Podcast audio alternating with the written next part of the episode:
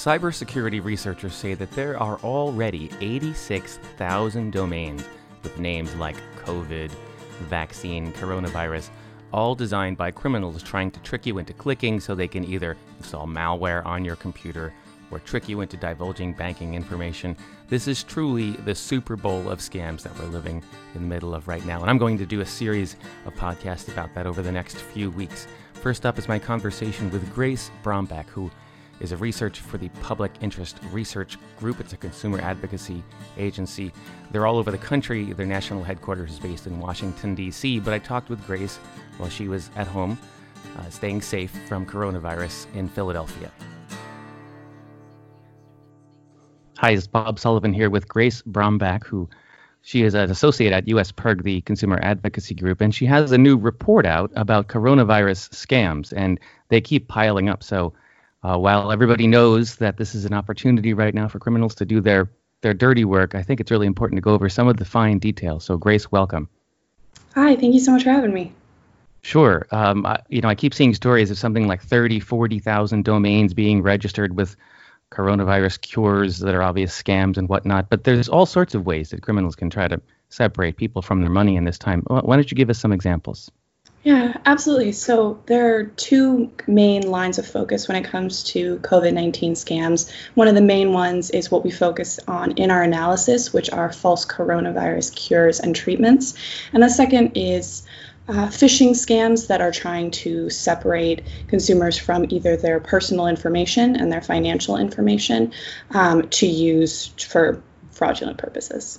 So, just to give people an example, is, is, there one specific scam that comes to mind? We can go, you know, maybe soup to nuts, how it starts, how it ends, why it ends badly.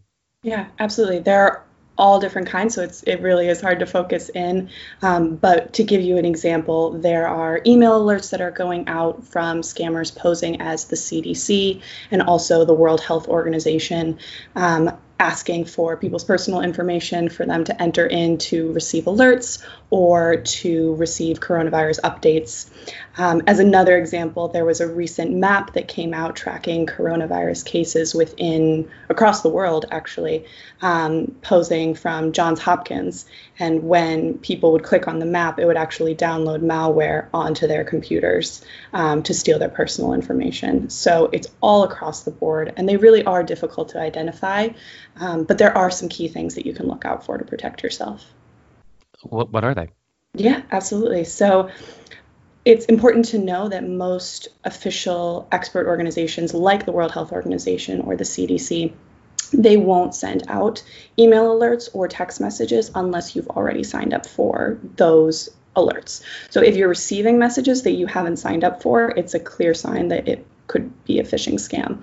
Also, a lot of scammers are now communicating via text messages and social media. So if you receive a push, a social media push, um, or a DM, or a text message that comes from an unknown number, it's very likely that if they're asking you to click on a link, that that is fraudulent behavior, and you should avoid clicking on that link um, at all costs. you know, I saw something that seemed really dastardly about a year, about a year ago, about a month ago. Feels like a year ago, right? COVID time.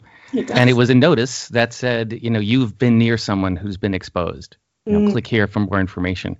And you know, we talk a lot in the scam world about how creating this sense of urgency or um, surprise mm. sets people off their game. And I thought, in particular, there's been so much news about contact tracing apps and whatnot that that's one of the more believable um, push notifications I've ever seen. Hey, you've been exposed. Click here to find out. Have, have you seen that? And do you have reason to believe people are falling for those kind of tricks? No, absolutely. And we are dealing with so much fear and confusion right now because of the coronavirus. So people are being put in a very difficult situation where they don't really know what to believe. And we have seen examples of people, parents receiving emails or fake text messages from their children's schools claiming that their child has been exposed to the coronavirus. We're seeing, um, as everyone's working from home nowadays, emails from workplaces uh, to their employees saying, download this new software so that you can work from home home um, more efficiently, and it's a malware. So wow, that seems really, really believable. It's very believable, and it's very they can be very sophisticated. And I think there's this misconception that people may have of I would never fall for a scam, but some of them are so so believable. So it's really important to be on your guard as much as possible. Um, when it comes to scams like those, if you do receive an email from your child's school or your workplace, it it's a good idea to call and just confirm with a number that you trust that that's accurate information because you really can get tripped up by those kinds of things. One of the things that cybersecurity folks are telling me right now is that all their software is designed to look for anomalies, strange things, traffic coming from an unusual place uh, our whole life is an anomaly right now. Everything is up in the air, right? So these patterns we've told people are safe. You know, lots of companies are allowing people to work remotely that never did before. Mm-hmm. And so all of that is, is, you know, a recipe for confusion. So I'm going to put you on the spot now. Um, what are the newest, latest things, or what kind of things, if, even if you let your mind predict, you know, three months from now we're going to do this phone call again, mm-hmm. scammers aren't going to let up. But what kinds of things do you think they might try in the next little bit here? Well, one thing that we've seen really kind of blowing up is with, with regards to the economic impact payments. People were fishing for social security numbers, and because really to access the information around those payments, all you need is a social security number and the person's name and birth date. And that is a really, as far for, for scammers, that that's easy information to come by. And so we were seeing a lot of that from text messages and emails claiming that we can get you your income payment faster. Um, we can give you more for more bang for your buck. Um, so that was a really big thing that we've seen. We're also seeing a lot of fake COVID 19 testing sites because testing right now is so scarce for the coronavirus. We're seeing people setting up fake shops to test for COVID 19 when they're inauthentic and they're taking people's money and then basically on their way. So that's something that I see continuing into the future. Also, we're seeing still price gouging on major online marketplaces. We've been working with attorneys general and also legislators to put standards in place for these online marketplaces so that they can prevent price gouging before these items get on their websites. But we do expect to see that moving into the future if serious measures aren't taken soon.